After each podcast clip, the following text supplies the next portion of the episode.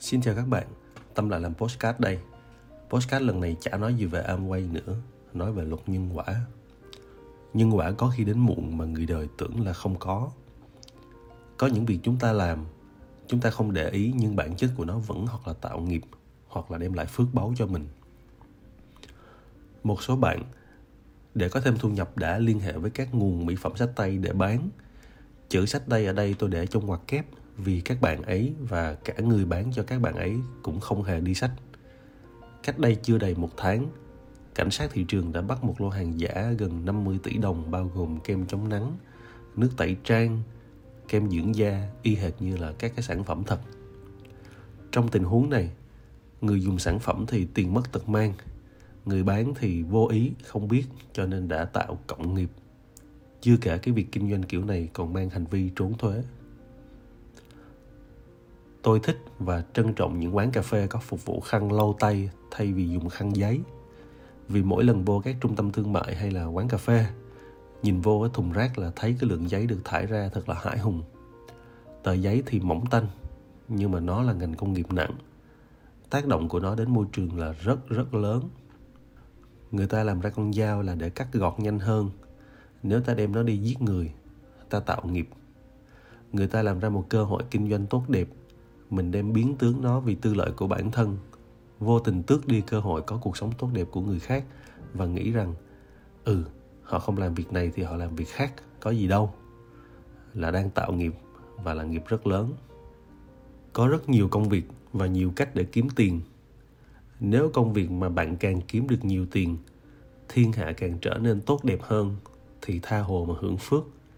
Ngược lại, bạn càng kiếm được nhiều tiền thì thiên hạ càng lầm than thì nghiệp không gánh nổi. Có những việc tưởng chừng như nhỏ nhưng phước báu vô lượng. Tôi có quen một người đồng nghiệp.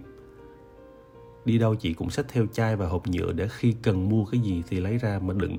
Không dùng túi ni lông và hộp nhựa dùng một lần từ hàng quán.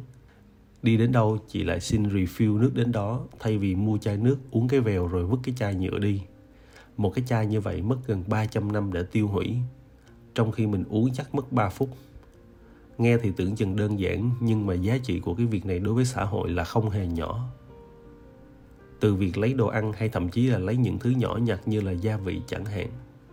Dùng tới đâu lấy tới đó, không lấy thừa mứa cũng là tạo duyên, bớt nghiệp. Ranh giới giữa hà tiện và tiết kiệm rất là mỏng manh.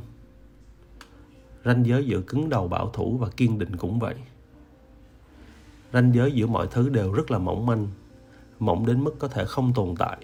Vì vậy nó ở thái cực tốt hay xấu là do cách chúng ta nhìn nhận. Biết đến những thứ tốt đẹp là một cái duyên, được dùng những thứ tốt đẹp là một cái phước. Nếu bạn order đồ ăn và đang ở nhà thì khả năng cao là không cần dùng đến đũa muỗng dùng một lần. Hãy dặn quán và shipper đừng lấy chúng, là bạn đang tạo phước.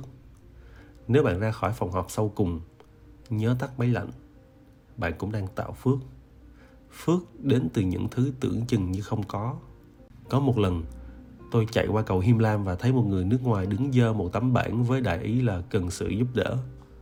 Lúc ấy tôi đang lái xe hơi nên thật sự là rất khó để mà dừng ở trên cầu. Khi về đến nhà, tôi lấy xe máy quay lại thì không còn người đó nữa.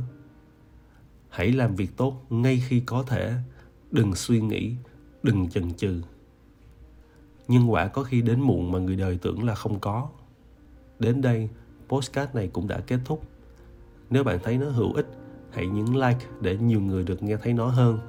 Nếu ai chưa subscribe thì hãy nhớ subscribe để tâm có động lực sản xuất nhiều postcard hay hơn nữa. Cảm ơn và hẹn gặp lại các bạn.